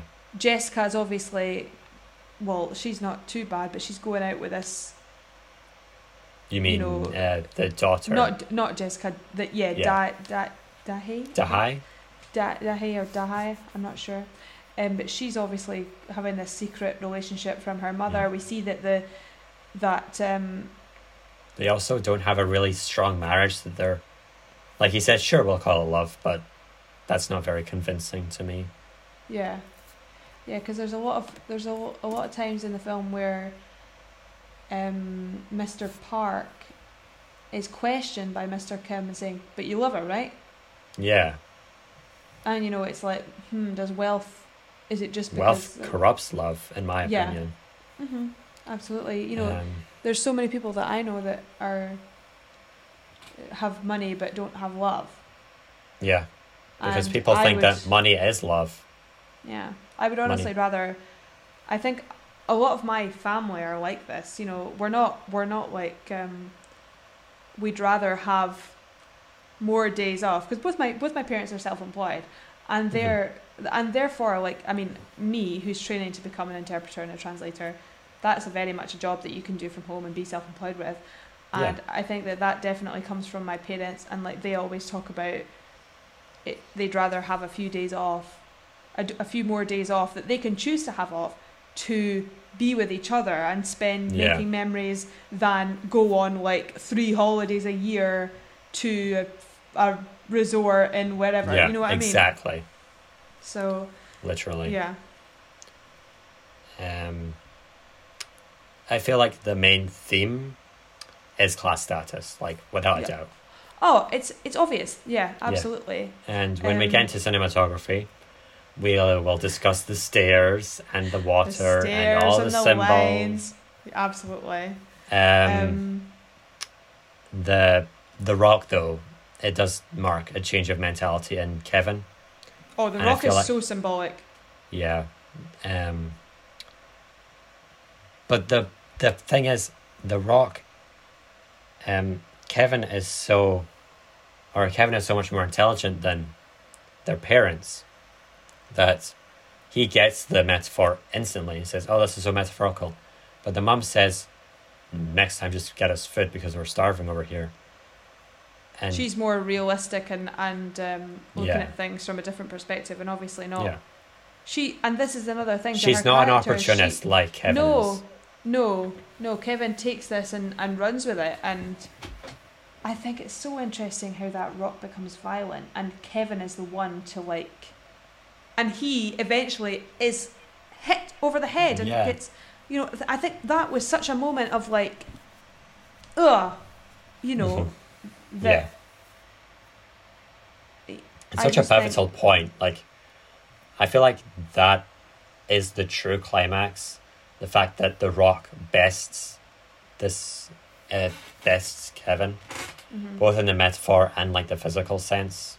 Mhm. Because at the end of the day, The Rock is still a rock.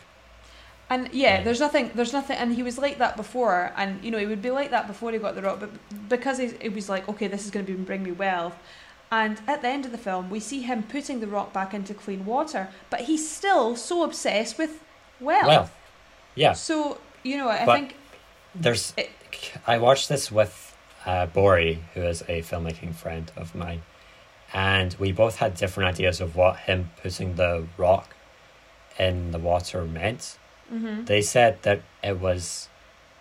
Um, they said something about the water represents wealth as well, and putting it in the water would cement his ideological stance of making money and wow, building higher class.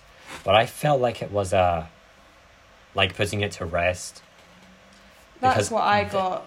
His the rock isn't his um his oh I've lost the word again. His, Elevator music. Du- du- du. it's not his incentive anymore. Mm-hmm, Yeah. Bringing back his dad from the basement is his incentive. So instead of getting it for his own good, for their own good, because they're very selfish, we see that they're all very self centered. But it's the idea that family comes first. But I don't really think that that's that that is that's the thing that that confused me at the end because surely they would have figured out another way to well obviously they can't True. they can't phone the police because obviously Mr. Park is being hunted down for stabbing Exactly. telling what's his face Mr. Park but could they not have figured out you know they got into the house the, in the first place could they Mhm. not have figured out like surveyed the house when Yeah. they're out or put you know but no he thinks that the only way for them to to be reunited is wealth which just symbolizes his his thing that this is going to cure everything wealth is going to it's going to get me everything it's going to get me my dad back it's going to Mhm. uh, nah But I feel like the incentive is stronger because with The Rock, it fucks him over. But this time True. at the end, we see that he actually achieves buying the house and getting reunited with his dad. no i don't think he does it's just that it's just a vision Oh, fuck. It's just a vision, of course. yeah because it's just a vision and then he's sitting at the end reading the letter remember Yes, of course. yeah because I don't like like the amount of money that it would take for him to, and you know he hasn't got his sister either, which coming back to this whole like they will be classed as poor forever. There's a mm-hmm. lot of things that lead up to this. One thing that that was highlighted to me in the podcast that I listened to was the fact that we see Jessica is cremated and it's at this like mass Yeah. grave if you like and, And, we there's see like this a- like floor cleaner come in. yeah It's absolutely just so industrial and so and it just takes away takes away all of this and and realizes oh no she she's nothing and she'll never be anything important despite who she was she'll be remembered as this in this glass container and this the smell is the most significant thing Mhm. when it comes Yeah. to defining them because, Because and that's the at thing the that start, angers Mr. Kim as much.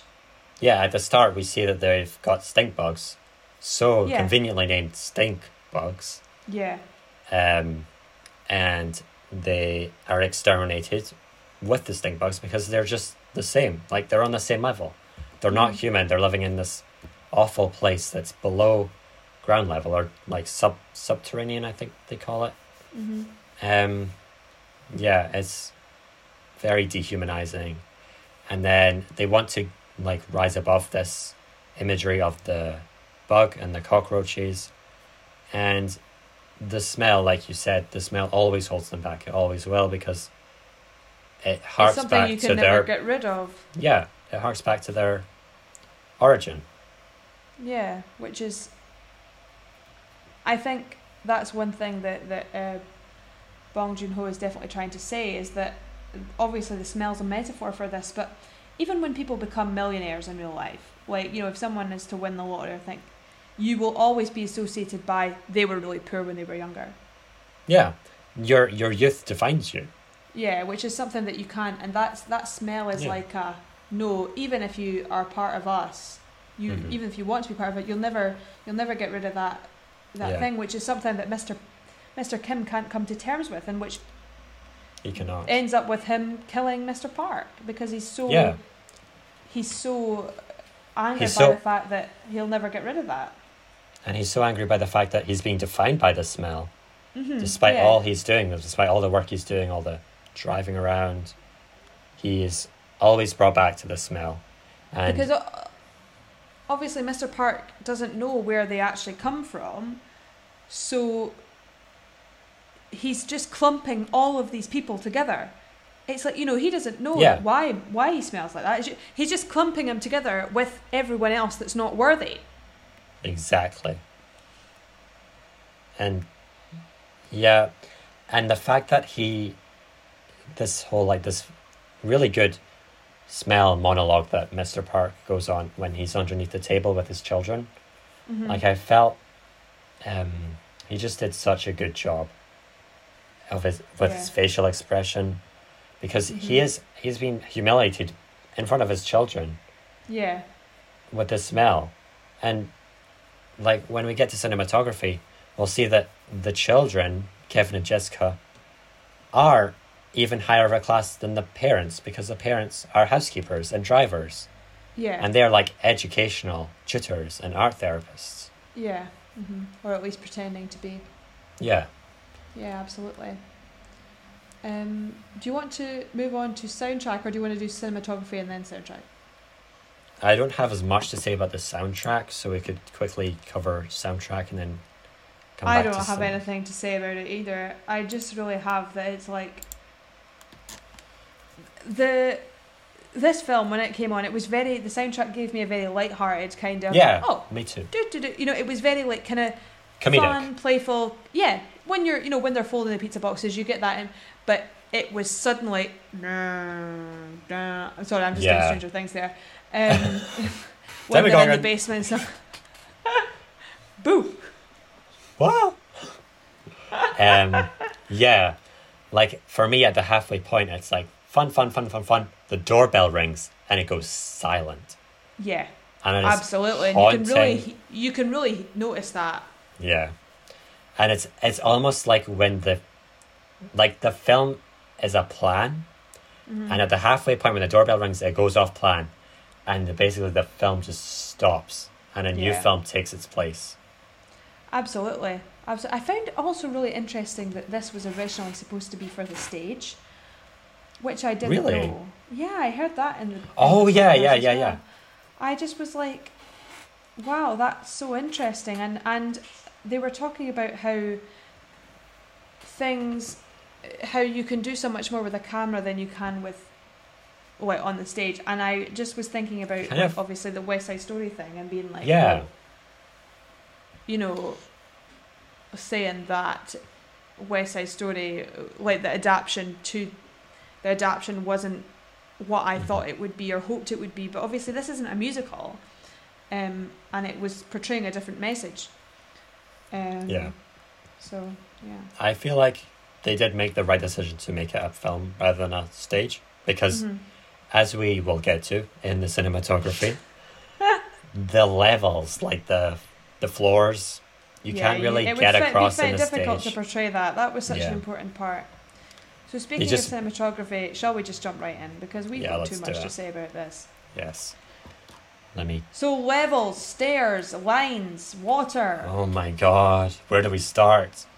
I Um, think the easiest place to start is the levels. Obviously, it's so Yeah. metaphorical and so so in your face, like hmm like so like obvious because Literally. when you, when you see it, you can't unsee it.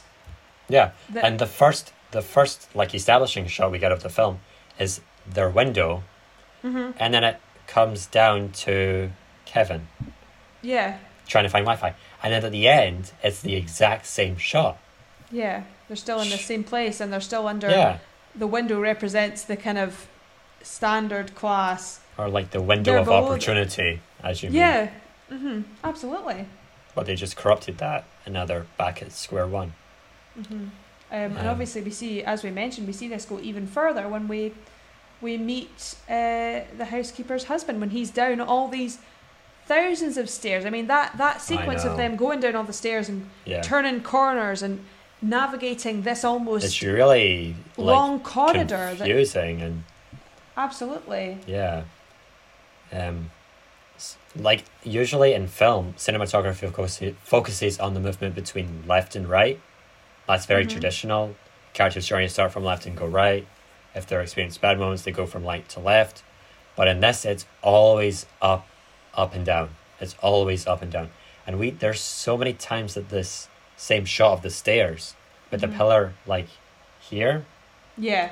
you can see my in my camera that I've got like that, my arm, like in like a third of the way in the shot, and going up and down depending on where they fit in the social class, and I guess like I've just thought of this right now that every time the mum, I feel like the mum goes up, Mrs. and Mr. and Mrs. Park go up the stairs more than they go downstairs, maybe. Yeah. Yeah. But the Kim family go up and downstairs like a yo-yo. Like they're up and down, Well, up we and never down, up and down. them. We never see them go any, down any stairs that aren't in their own established house because th- their whole house, apart from the basement, is their like level. We never see them go down into the basement. We never see Yes. them go down. But even like the- stairs outside of the house, like in the scene where they get out of the house, they go down so many stairs to get to their Yeah. like that is so on purpose because yeah. because um in the first act we saw they were just like heading down the hill back to their house, but now it's it's so like so clear that Mhm. they are so much lower, probably even lower than the guy in the basement actually. And we see that we see when Mr. Kim, when, when, Mr. Park is coming up the stairs, and the the housekeeper's husband in the basement is banging his head on to to put the lights on. Yeah. It's like an almost welcome back to your place. You're coming up the stairs. yeah. You're coming back. It's so cool how he knows. How does he Yeah. know? Yeah, that's it is crazy. I found that quite creepy to be H. Yeah. Um, and do you? I mean, I saw in the I heard in the podcast that Bong Joon Ho has built all these sets from scratch.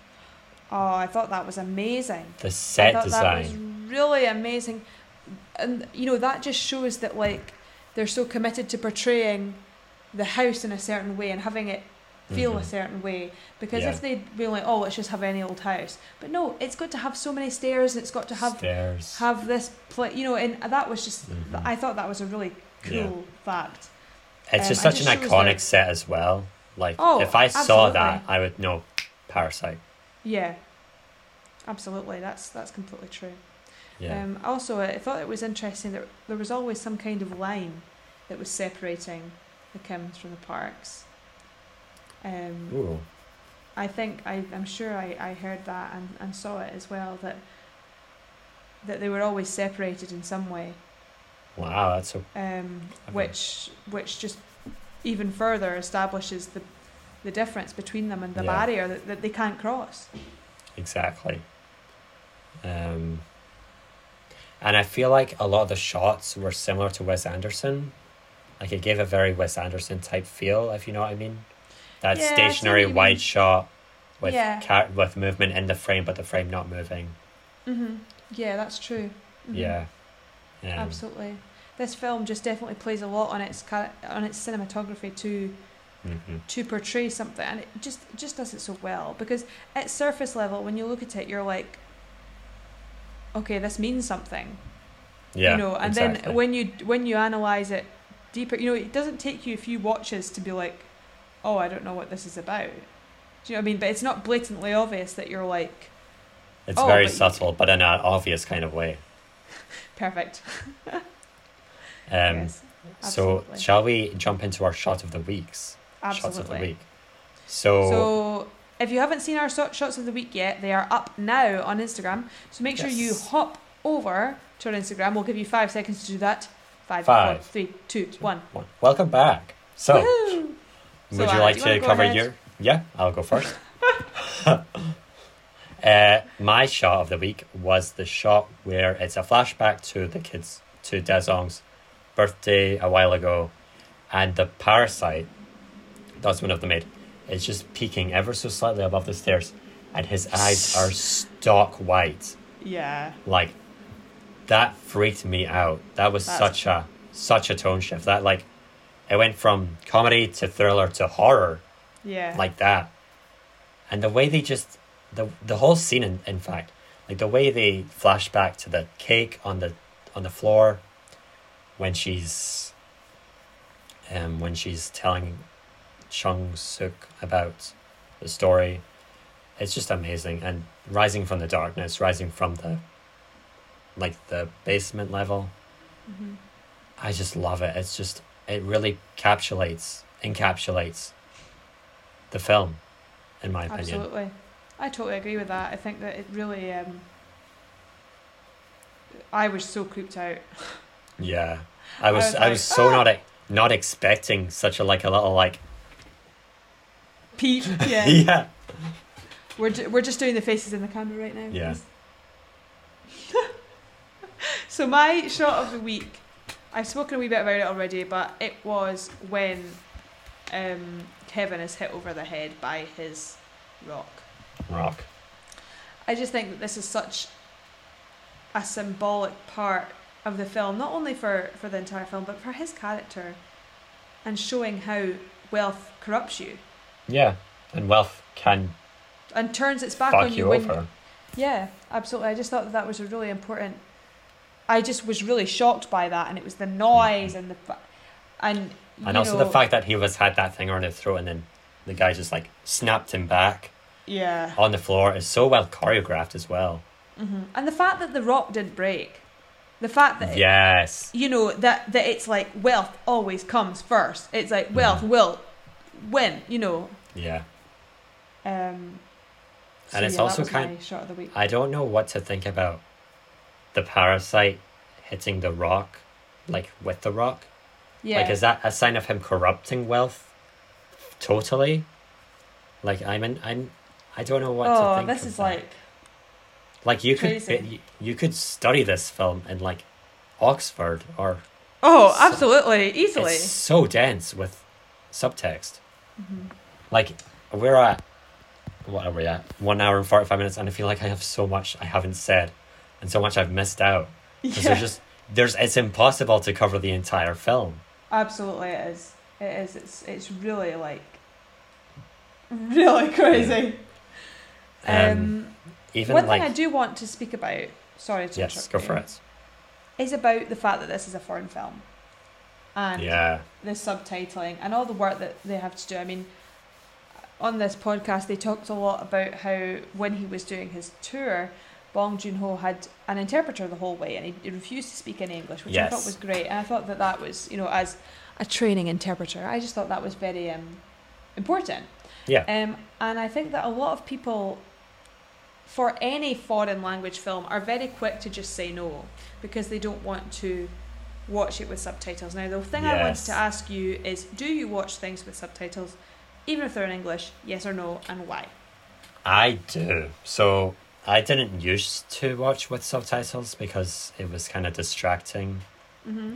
But I live with three, three people who come from uh, other countries. I have one from Denmark, Finland, France. So every time we watch a film, we watch it with subtitles. Mm-hmm. And I honestly really like just watching it with subtitles in English because I've watched things with subtitles for a long time. Like even if they're in English, I always watch something. Watch watch them with subtitles because I feel like if I'm watching something without subtitles, like today for example, like when I was watching 1917, there were no subtitles, and I was really struggling to get the meaning and like see what they're saying. But when yeah, when something has the subtitles on, I feel like it just goes into my brain that much easier and like Mhm. solidifies the message and makes it a lot easier for me to understand. But I don't Yeah. understand how people are so like like there's a whole world of like people are like, oh, I don't know what my next favorite film is going to be. It could very well be a foreign language film, babe. Like yeah, you know, you just don't, you just can't be bothered. Fo- and it's you know you're so you're you're focused on the film way more. Like you when it's a foreign language film, you need to be yes, yeah. you need to be focusing on it because it's not something It's not in your home language.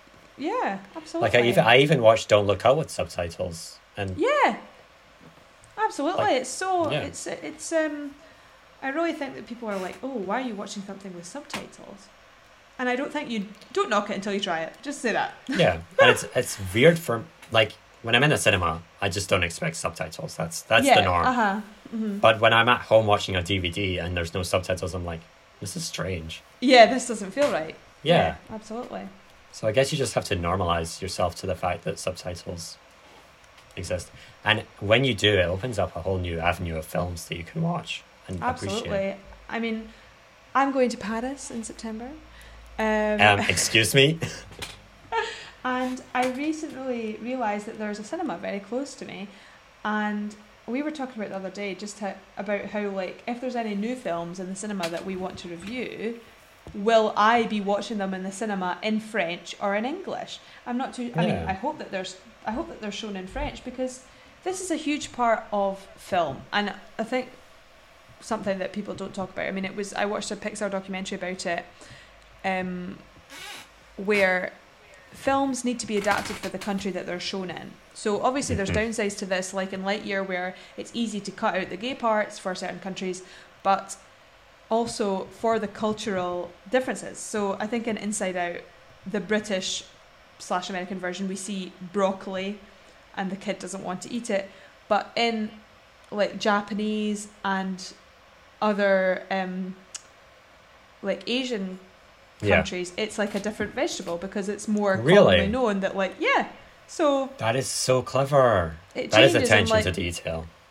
oh well, it needs to be because Yeah. you know, and that's what these people that are in you know worldwide relations do i- in film studios, um, which I think is is really important. And you know, crazy. So it's going to be interesting to see if I see a film in French, what's different about it than when you see it in the cinema here. In English, yeah. I just Yeah. I can't like there if be you a do you need croissant to. or a baguette instead of bread? You know. Oh or my frog. god. Uh, the possibilities are endless. um, yeah, but I did not think that subtitles got in the way of this film. Like, No, absolutely. I thought it definitely meant that I was paying more attention to it. yeah, and just the the actors were so good in it, all of them. Oh, Like, they're in- absolutely. Even though I didn't understand what they were saying, the the way they were saying them just got across exactly what what what they meant. Oh, completely. Yeah, completely. Yeah.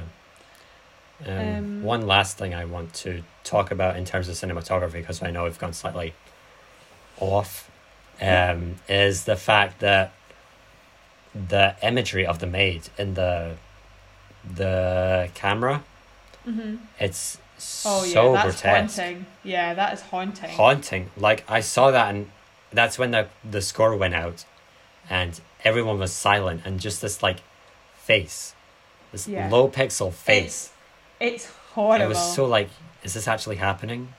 It's really like crazy. It's jarring in the best way oh yeah, absolutely. You Yeah. really notice it, which because, is um, like this film, I've seen this film being described as two films merged in one, hmm and I think it does that seamlessly, and it's such a swift yet natural tone shift hmm that a lot of films that try to do the same don't end up achieving.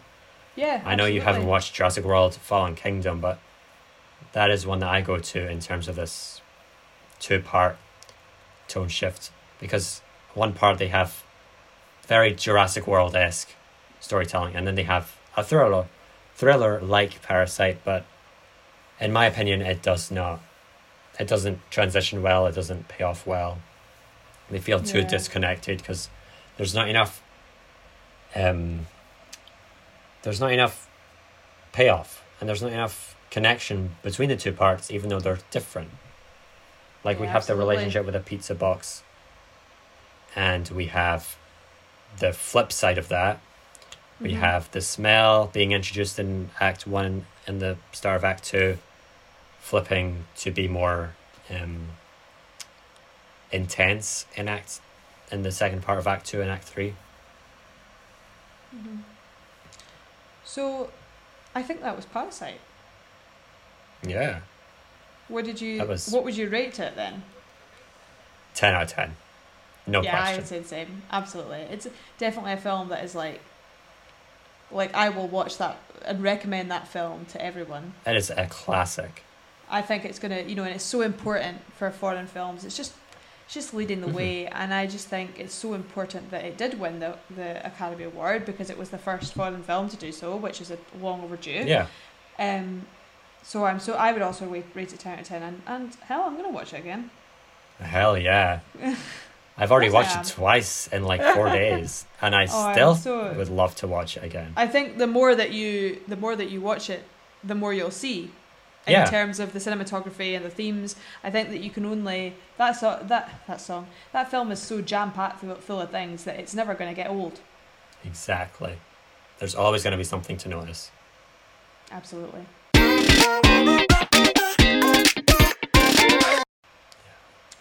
Yeah. So, shall we talk about our film for next week, Annah? Yes. So our film for next week is a film that neither of us have seen again. It is on Mhm. Netflix, and it is Tick Tick Boom. with Andrew Garfield. Andrew I'm so. Garfield. He I, he was the one man that I did have a crush on. I was had a huge. Ooh. Oh, What, I what, love him. what about Robbie P? Yeah, well, he was Andrew Garfield was my Robbie P before I knew about Robbie P. Before I saw Ah, Twilight. Of course, yes. But you know, it's him and him and Robbie P that are my men. Even though I'm a lesbian. Your bodyguards. Yes, absolutely. I have. To I'm gonna be question, I would honest. no. Yeah. I would say no. I mean, I would say yes. uh, I have no idea what to expect going into Tick Tick Boom. Like again, I'm completely blind, and I'm not going to is say it's. involved. I'm not to say it's like a oh, it's a happy musical when it's going to be like a sad, sad tragedy that I think no it's a kind of existential musical. I think that like the whole thing is that he's trying to get his play through, or he's trying to get something through. It's definitely about on some sort of like artist and musical theatre or something like that. Lin Manuel Miranda's definitely heavily involved, and it's based on a true Yes. story of someone. I think Lin sure. Manuel Miranda directs this. I believe. Oh yeah, I think yeah, I think you're right. Yeah. Actually, I think so. So I'm really excited to watch the that. He did the soundtrack for Hamilton, a film called Into the Heights as well last Yeah. year. hmm Encanto. So I've wanted had, to watch it for ages though. Like I remember I kept saying to Millie, "Oh, we should watch this. We should watch this," and we just never got round to it. So yeah. I'm really excited to watch that with her. Um, Yes. And see what it's all about and see the hype. I remember the song was stuck in my head for ages and it has been stuck in my head all day today. I want to look up the actual title of it though because I Go think I've been it. singing the wrong. Like it's about him turning. Yeah, it's thirty ninety. That's the 30, song. 90. Yeah. Nice. It's 30, 90, why do, do, do, 29. Hell, you just feel like you're 22. Or something like that, yeah. I'm feeling 22. 22. Ew. Okay, Taylor, come on! Yes, come on. We're waiting. um, we should do a mini episode on the All Too Well. Um, We should. oh my god, I wasn't saying that seriously, but that has like sparked you. Let's Maybe we should it. do like a short film episode where we like take a handful of short films and analyze them for an episode. Oh yeah, that's a good idea. Yeah. Tell us in our in our um, Comment send us an section, email. DMs, emails. Yes. tell us, please, if you want us to do that. Let us know. Our email is ltfbpodcast at gmail.com. You can also I, find us on uh, Instagram at ltfbpodcast. Annah is desperate to get some support on that, so make sure you do that, guys. Yes. Um, Um, picks of the week. Okay, so you don't actually know what your pick of the week is going to be from me, I don't. which I is very th- rare. You don't know. You don't know mine either. Normally, I let it slip what yours is going to be, Yes. but I'm very excited for you to watch this. This is one of my all-time favorite films, Bridget Ooh. Jones' Diary. nice. Have you I'm- seen it? No, but Oh, it's great. um, we did a module in second year called British Cinema, uh-huh. and that was one of the films we could analyze. yeah, it's so, So, it's so yeah. good. And it has I Colin Firth can't wait. Renee Zellweger. Yes. It's really, really good. Does it have I- Benedict Cucumber Patch in it? No, thankfully Ugh. not. Does mine have him in it? No. So your film is a Netflix original, and it came out two years ago. I feel like, or it came out last year. It's called Moxie. Have you seen it before? Moxie. Moxie. I don't think. Oh, I've heard about that. Oh, I'm excited to watch that. Yeah, I heard about it, and it's like, oh, hang on, let me have a look. I think It's I like know. a it's a teen film that centers around feminism. yes. I know exactly what you're talking about. I'm excited to watch that. I watched it and I loved it. Oh, I So remember good. you talking about that actually. I do. Yeah. I remember you talking about that. Well, I think both of those films. Let's just check. I think Bridget Jones' Diary is on Netflix. Let's see. Last I know time Moxie's on Netflix because it's it's a Netflix film. Okay, so Bridget Jones' Baby is on Netflix, so you'll need to find somewhere else to watch Bridget Jones' Diary. Um, but Tick Tick Let me see. Boom and and um, Moxie are both on Netflix. So if you want to catch up with those before we review them, make sure you do that. Um, And I've just looked up Bridget Jones's diary, and it is on Amazon Prime, so you can find it there. Great. So catch up with those films now.